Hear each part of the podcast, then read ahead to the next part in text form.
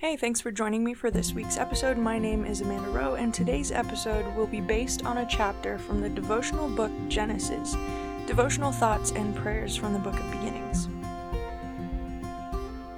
Be not grieved, nor angry with yourselves that ye sold me hither, for God did send me before you to preserve life. Genesis 45 5. As soon as the seven year famine hit, the news spread fast Egypt has grain.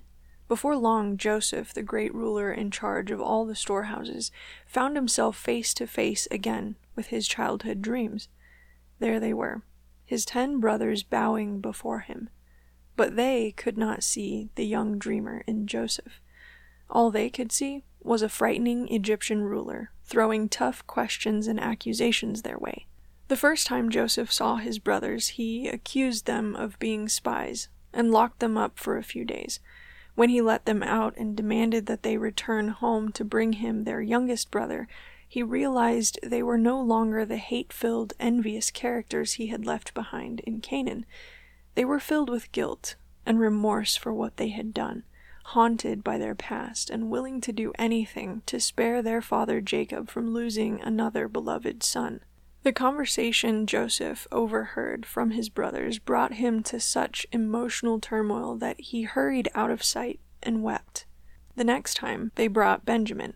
When the brothers arrived, Joseph decided to have his servant bring them to his house for lunch. Simeon, who had been locked up when the other brothers were sent back home, was let out to join the others. Joseph continued to allow his brothers to think him cruel for a while longer. Perhaps he was debating with himself on how he should handle them.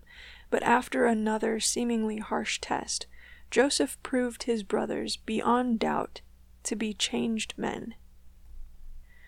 So when Joseph finally revealed his true identity, it was with words of comfort the powerfully dramatic scene that takes place after Judah steps in to sacrifice himself for Benjamin in the last part of Genesis 44 is heart wrenching. Joseph couldn't hold back any longer. I am Joseph, he says. His brothers were speechless. How could this cruel Egyptian ruler turn out to be their long lost brother?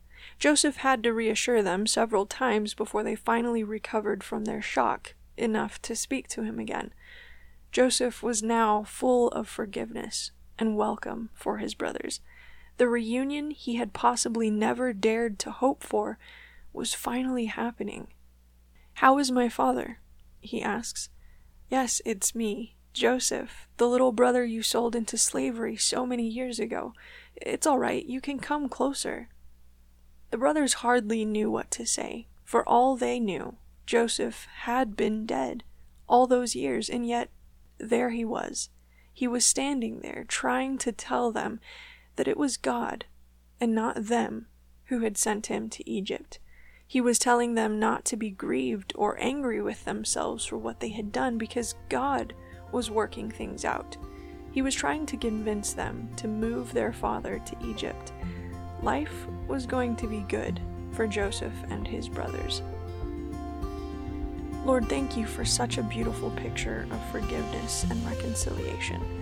What a wonderful reunion Joseph experienced with his brothers at last.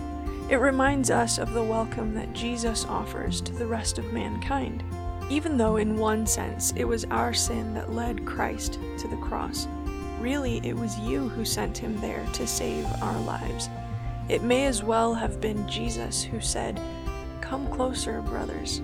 Do not be grieved or angry with yourselves for sending me here to this cross, because God sent me here before you to preserve life. Christ's suffering and sacrifice was all part of your plan for our salvation, Lord, and Joseph's long years of suffering were part of your plan to save that part of the world from starvation. Thank you, Lord, that we have experienced acceptance and welcome into your family. Through Jesus, our sins have been forgiven and forgotten. Please help us to never forget what Christ has done for us. In Jesus' name we pray. Well, that's it for today. As always, thanks for listening. We'll see you next weekend for another devotional from the book of Genesis.